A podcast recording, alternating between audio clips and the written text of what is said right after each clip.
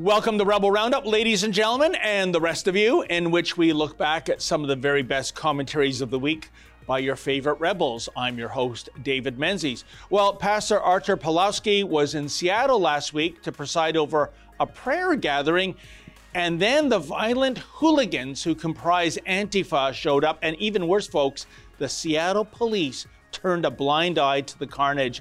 Adam Soos has all the disturbing details. Well, here's an indicator that the next federal election is surely upon us. You see, the Trudeau's nanny is back on the payroll, the second one that is, which means the Liberals are surely dusting off Sophie for photo ops. Sheila Gunn Reid shall explain all. And letters, we get your letters, we get them every minute of every day, and you had plenty to say about a petition started by a nutty professor who wants a new and improved Ontario flag because the current one is non inclusive? Yikes! When oh when will cancel culture shut up already? Those are your rebels. Now let's round them up.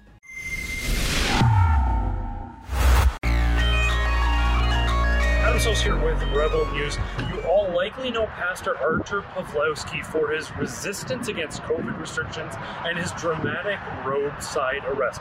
He stayed open and continued to feed the poor, and for it, he was made an enemy of the public.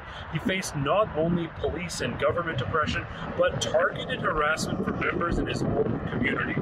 For the last little while, he has been touring the United States and he's encountered very little problems. But today in Portland, Oregon, we are seeing shocking footage of an arrangement, a speaking engagement that he was set to be at, ostensibly being attacked by Antifa. We joined Pastor Artur Pawlowski on the phone for an update. Uh, Pastor Artur Pawlowski, thanks for joining me. If you could give me a quick update on what happened today. Well, we were invited to Portland, Oregon, and the event started at 12 o'clock, and we were told to do it in a battleship memorial. But later, the police contacted the organizers and they've told them to move just a little bit to the side of the park. And behold, they said to Antifa to come and do whatever Antifa does in that location. It was a Christian event, so it was organized by a number of churches together. I was one of the speakers. Before everything started, the Antifa dressed in black, about 25, 30 of them, started to throw fire bombs on children and women. I mean, can you imagine babies in strollers, fire bombs, um, smoke bombs, uh, tear gas, rotten eggs, and uh, you know the whole craziness. Uh, before even everything started, the police was watching this whole thing seeing what was going on, the women and children being attacked, and they've done they did absolutely nothing, nothing. So what we did, we continued with the event in the exact location we said we would at the Battleship Memorial. So I gave a speech over there. I'm going to publish it uh, today, and uh, other pastors were speaking as well. And because of the incident, we got invitation to come next week for number of events because you know that's what I love American spirit, the patriotic spirit of you know fighters, resistance, um, the liberty, the you know uh, it's it, just the heart of a man that says, "Who do you think you are, you gangster, wannabe tyrant?" And women, of course, because you know I'm telling you, Adam, women stood their ground and they said, no, we're not moving. How dare you do this to us? This is our city. So we stood our ground. Uh, of people uh, gave their speeches. Of course, I did as well. And we're coming back to the city next uh, to continue. But what is shocking to me is that the police was involved involved in the setup. It was a total setup on a Christian women and children, fathers, to come in a peaceful assembly just to worship God, and the police set those people up for a beating of a lifetime. And thank God we had some brave Americans uh, to come and defend and stand, uh, because other, you know, if that was not the case, uh, those women and toddlers and, and kids in strollers would be absolutely destroyed by those gangsters, those brown shirts of Biden and Fauci. So just to confirm, you're saying you had a spot set out and the police directed you elsewhere. When you got there, Antifa knew exactly where the new location the police directed you to attend would be? Yes, exactly. That's what I'm saying. It was a police setup to beat people up using Antifa as a weapon. I mean, I know how this sounds, but I'm telling you, you can confirm this with some big names here in the States, in Oregon, uh, in Portland. This whole thing was set up by the police. I confronted police myself, and I've told them, shame on you for what you have done. And you know what they did?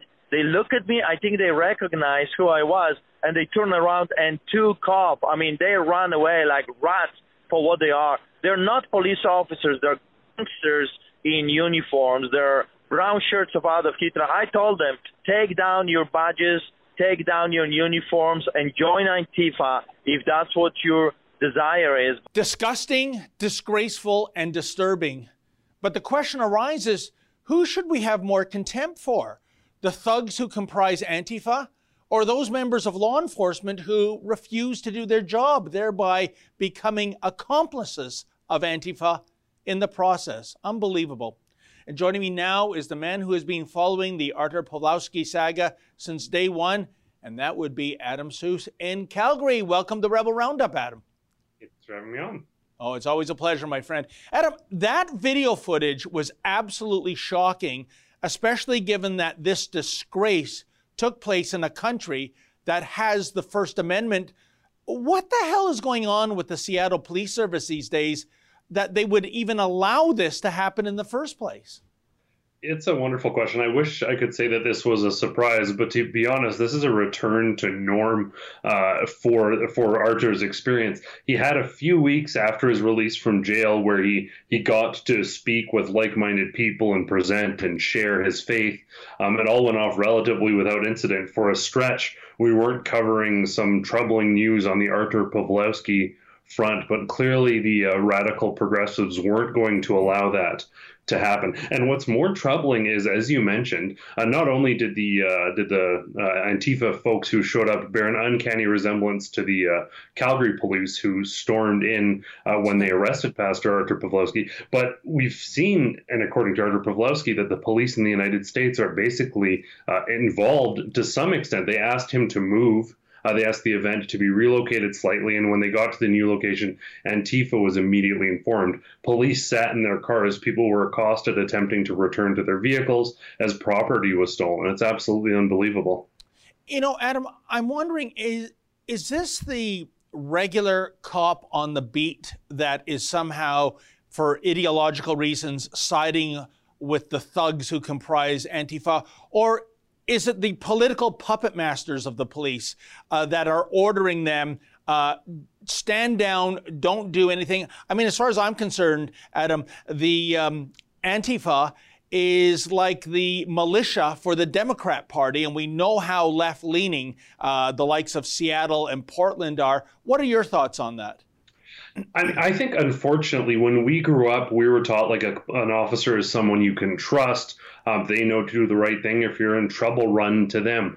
Unfortunately, now I think to have a good police officer, they almost need to be heroic beyond the the the job because if you do the right thing, if you stand up against oppression, if you protect the citizens, protect their property, as we see did not occur here, uh, you're you're probably going to catch some flack for it. You're certainly going to get some paperwork. Um, it, it's clear from the top down, whether it be in this country, Canada, or in the United States, that there are problems and that politics have overrun doing the right thing for police forces.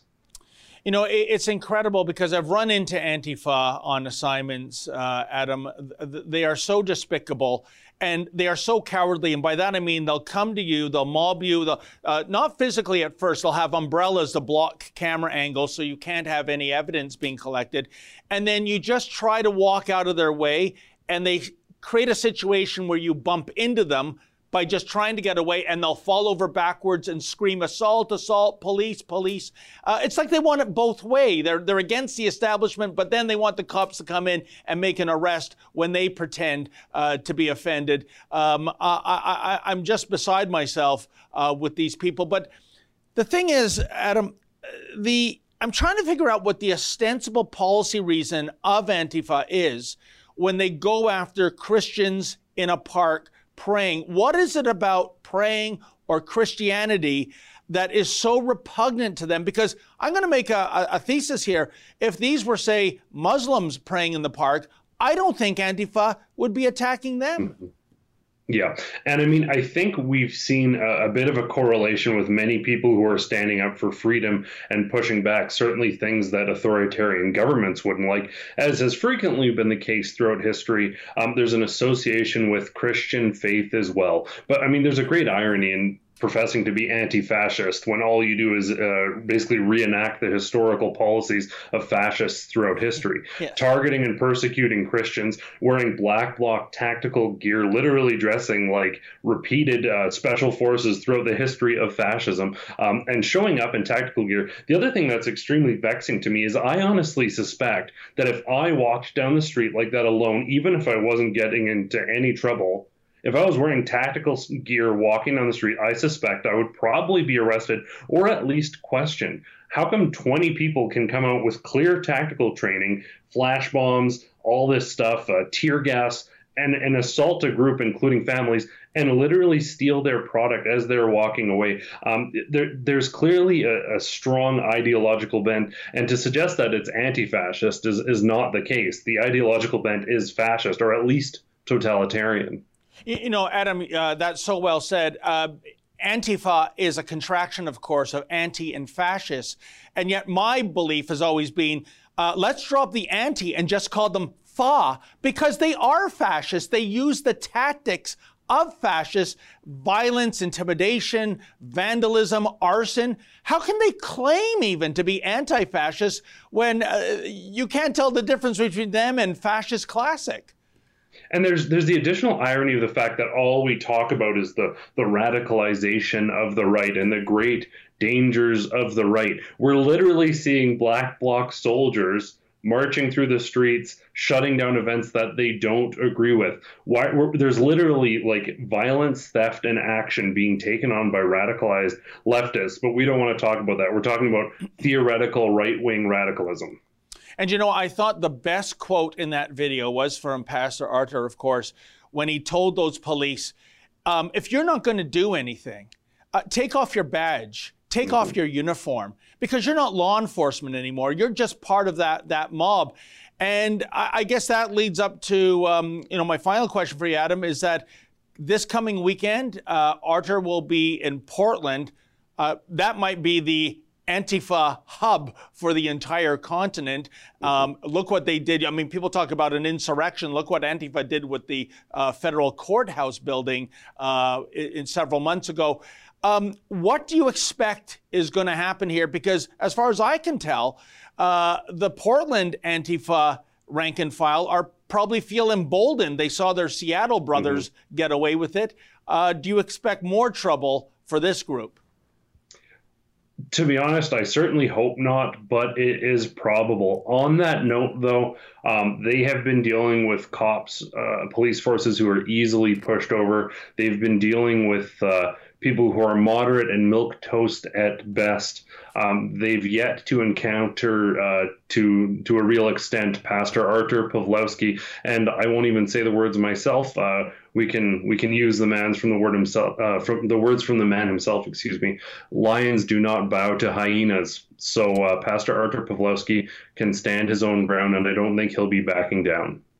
Wow, I, I think to compare Antifa members to the hyenas, um, that's kind of insulting to the hyena community. but, but, a great quote nevertheless.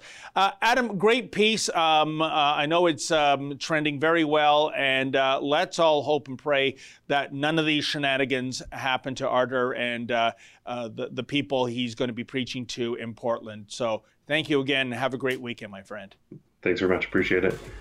And that was Adam Soos in Calgary. Keep it here, folks. More of Rebel Roundup to come right after this.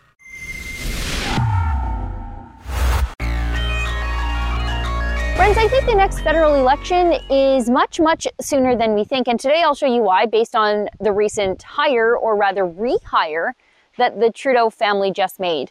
Sheila Gunn Reid for Rebel News, and I think I have a pretty rock solid prediction about the coming of the next election. You know how I tell you that I like to watch the federal contracts and tenders website as a bit of a crystal ball to predict the future actions of the Liberal government and all of the things they plan to do to us?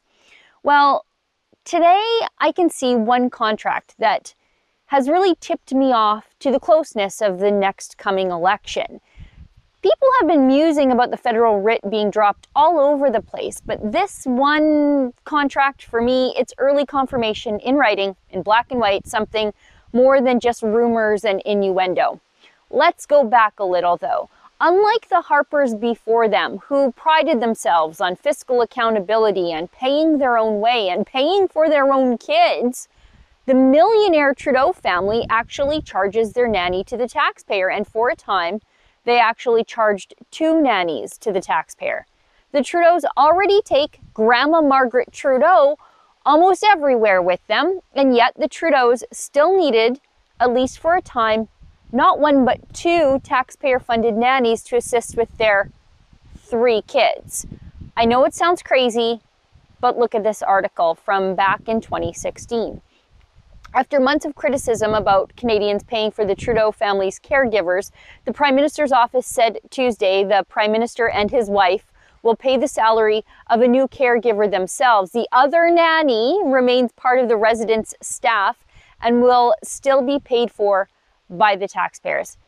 So, to be clear, they still had two nannies and grandma, but they picked up the tab for the second one. How gracious of them. Totally just like the middle class, they totally get us, don't they? However, the one taxpayer funded nanny's contract ended last year. Here it is the order in council that ended her contract with the Trudeau family. Order terminating the appointment of Sarah Clark, special assistant at the Prime Minister's residence, effective August 27th, 2020. I guess when Sophie Trudeau, Justin Trudeau's wife, was no longer able to travel and make us pay for it or accept gifts of travel and accommodation from the Kielburgers We organization. She had to do what everybody else does and take care of her own kids. Good.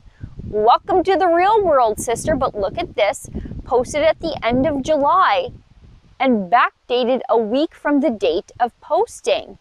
Order appointing Sarah Clark, that's the nanny, special assistant at the Prime Minister's residence, and fixing her remuneration and conditions of employment effective July 21st, 2021. Okay, fine, nothing new. Trudeau is charging his nanny back to the taxpayer, but what does this mean for the election? Rehiring the nanny right now means the Liberals are dusting off Sophie Trudeau and taking her out of storage to hit the campaign trail. And the Trudeaus, they bring the nanny with them when they travel. They do it all the time. Look at this page six of these March 2019 flight manifests show the Trudeau family flight to Fort Myers, Florida, including Trudeau, of course, flying back and forth by himself during the week. And the trip includes the nanny, Sarah Clark, and of course, extras like Sophie's parents. When was the last time we truly saw Sophie Trudeau? I mean, outside of the controversy of when she went to that super spreader event in London at the beginning of the pandemic and brought COVID back to Canada with her, think about it. I think probably the last time we really saw her was on the campaign trail doing forced feeling cringe videos to prove the Trudeaus aren't estranged and just like every other married couple. The nanny's back, and I think so is the campaign. Just watch. But all this means the nanny should actually be a Liberal Party campaign expense or a Trudeau family expense, but definitely not your family's problem. Wow, talk about a politician being entitled to his or her entitlements. And meanwhile, we, the beleaguered taxpayers, yep, we're paying the freight. And joining me now for more on this story is Sheila Gunn Reid. How you doing there, Sheila? David, I'm doing great. Just taking care of my own kids like everybody else does, you know. Oh, yeah. Isn't that amazing? What a concept. You know, it's a funny weird. thing, isn't it, Sheila? We're all familiar with the term nanny state, but with the Trudeau clan, that descriptor is meant to be taken literally. But here's the thing, Sheila, as you alluded to, I don't think Sophie is gainfully employed. Why is she unable to take care of her own kids without a nanny?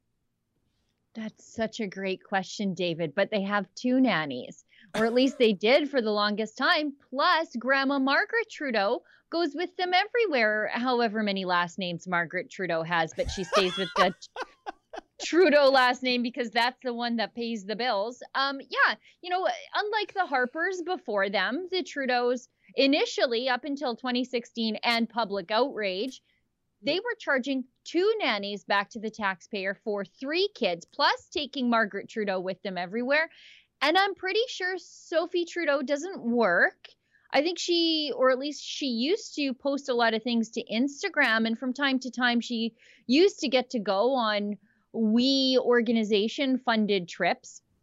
But uh, she really doesn't do all that much of anything. You know, I can't really recall if she does any charity work. Like, I know that Mrs. Harper did a lot of charity work for animal organizations, but I'm not quite sure what Sophie Trudeau does. However, you know, like she has for a time at least two nannies, uh, and now they've rehired the one that uh, whose contract was terminated at the height of the pandemic, I guess because she likely had to choose between seeing her own friends and family and taking care of Justin Trudeau's friends and family. And so she chose her own friends and family, but she's back on the public dime. Excuse me. And uh, this leads me to believe that the campaign is right around the corner because Sophie is going to need somebody to take care of her kids again. You know, Sheila, what gets me is the audacity of the Trudeaus. It's almost as though they consider themselves to be royalty. I mean, uh, you know, Justin Trudeau, uh, he's basically a trust fund baby. He even has daddy's classic Mercedes, which might be valued at a million dollars right now.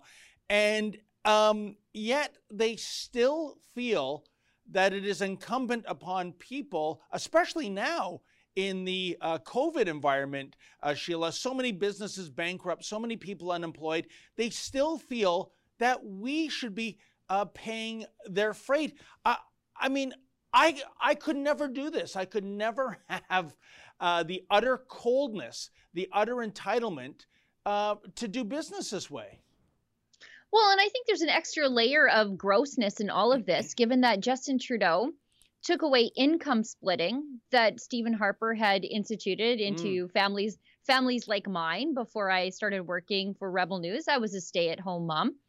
And we had the ability to income split because there the conservatives before Justin Trudeau recognized that there was value to the work that I do as a mom. And instead of paying somebody else to take care of my kids, you know, why couldn't my husband just share some of that income with me and get us down into a lower tax bracket? Justin Trudeau took that away. That doesn't mean that fewer families choose to have one parent stay home and pay the bills. It just means that, like, it just means now that Justin Trudeau is having those people pay for his nannies because Justin Trudeau is not willing to make the choices that the rest of us are making. And let's not kid ourselves. Justin Trudeau's in the 1%, as you rightly point out, a millionaire. Plus, he makes a healthy salary as the prime minister. So why can't he pay for his own kids? What? Stephen Harper did it. Why can't he? Yeah, um, unless, of course, he thinks uh, these kids are a burden and the less time he can spend with them, uh, the better, therefore, the nanny. But of course, in the big picture, Sheila, as you rightfully point out in your video, um, this is probably a telltale sign that an election is indeed uh, coming down the tracks any day now. Um, the idea that we're going to have to, as you put it, dust off Sophie to bring her on all those photo ops so they can pretend that they're this happily married uh, couple again, uh, a la the Clintons. Um, I guess uh, this is ultimately what this uh, doubling down on the nannyism is all about, isn't it?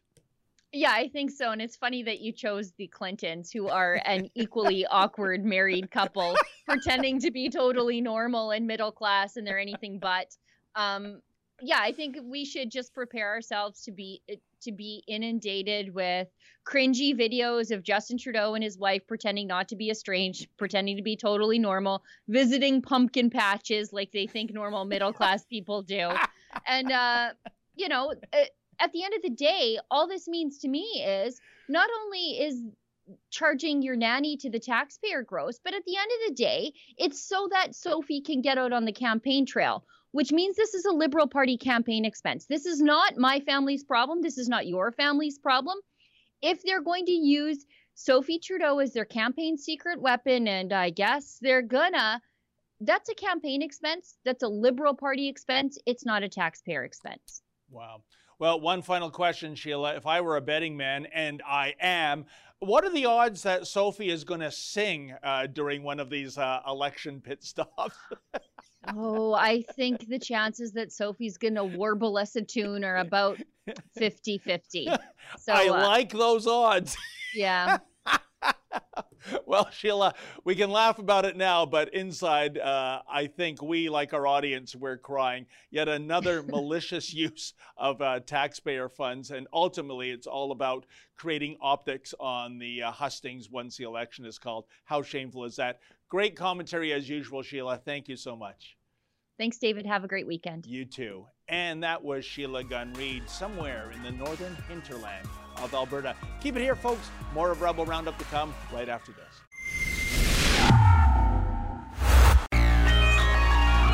David Menzies for Rebel News here in downtown Toronto. Well, folks, is Ontario's provincial flag too colonialist and too non inclusive? Well, that is certainly the opinion of Mano Majumdar. He is a lecturer at Western University's Ivey Business School and he has started a petition to get a new flag for the province of Ontario. Yep, cancel culture is still putting its pedal to the metal. Um, evidently, this is what Mr. Majumdar had to say. We have a lot of words being spoke about reconciliation and inclusion. If we're not even able to take this one minor step towards making a symbolic commitment to actually having a different society, then we have no credibility when we talk about reconciliation and inclusion. Hmm, fancy that. And uh, he has launched a petition, and this is what the petition states The best flags are distinct and inclusive. Ontario's is neither. This petition calls on the Ontario legislature to replace the provincial flag with a more distinct and inclusive flag chosen by democratic means. Well, you know what? Um, I really like the democratic means part of the petition. So we reached out to a graphic designer. He came up with four concepts, four new potential Ontario flags uh, that might be more inclusive and less uh, colonialization our first one was a spirit unicorn uh, behind a multicolored flag. Um, it's cute. Who would find offense in that? Uh, then we have uh, the kids from Kid Power, completely diverse, completely multiracial. Um, hey, they say kids are the future. Uh, personally, I think it's the hovercraft. Then we have a illustration of cherry cheesecake.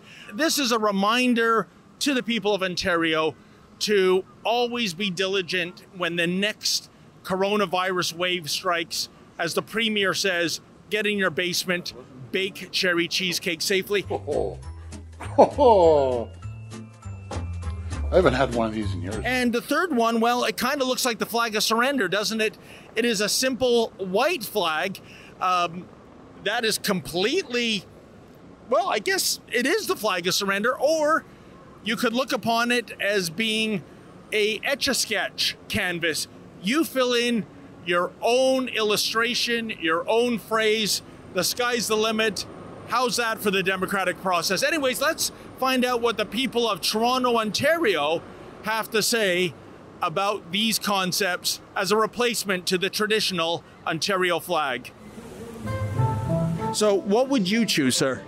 The correct facetious answer, of course, is the blank one, so I can add whatever I like.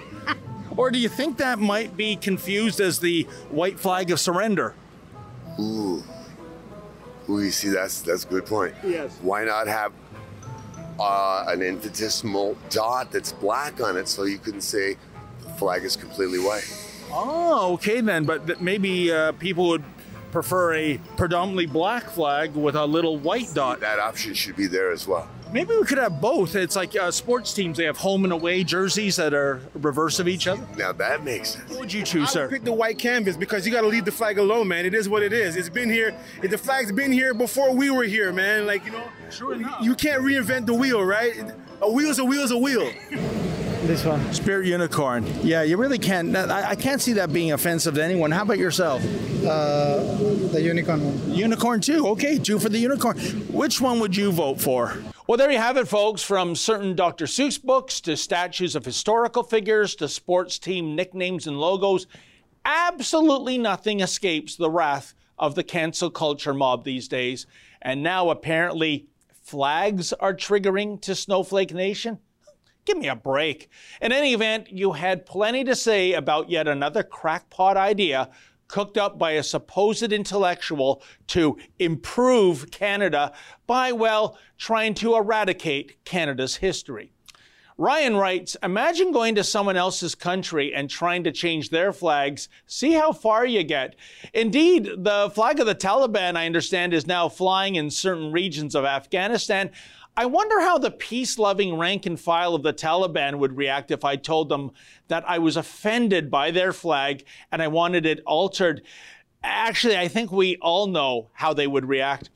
JM Music writes, totally with that guy who said, F those people. You know, JM, I try to steer clear of profanity, but you are correct. There are certain instances in which you just have to drop an F bomb or two. One angry Canadian writes, I'd like to start canceling all the cancel culture people.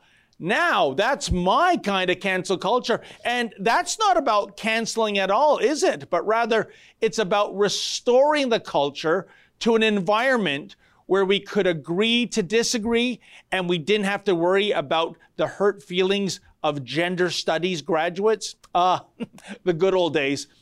John L. writes, Another politically correct egghead trying to erase our traditions and history. He works for a government funded school. Talk about biting the hand that feeds you. If he doesn't like being under our flag, he is free to leave. and get this, John. This nutty professor is now playing the victim card because of all the negative feedback he's been receiving. Aw, poor baby. And Richard K. writes, Speaking as someone from England, I find the flag absolutely great. And speaking as someone who was born and lives in Ontario, I totally agree with you, Richard K. But gee, Richard, does our love of the Ontario flag make us bigots? Folks, the world is insane. The only question is this Have we reached peak insanity yet? Well, that wraps up another edition of Rebel Roundup. Thanks so much for joining us. See you next week. And hey, folks, never forget without risk, there can be no glory. Good night.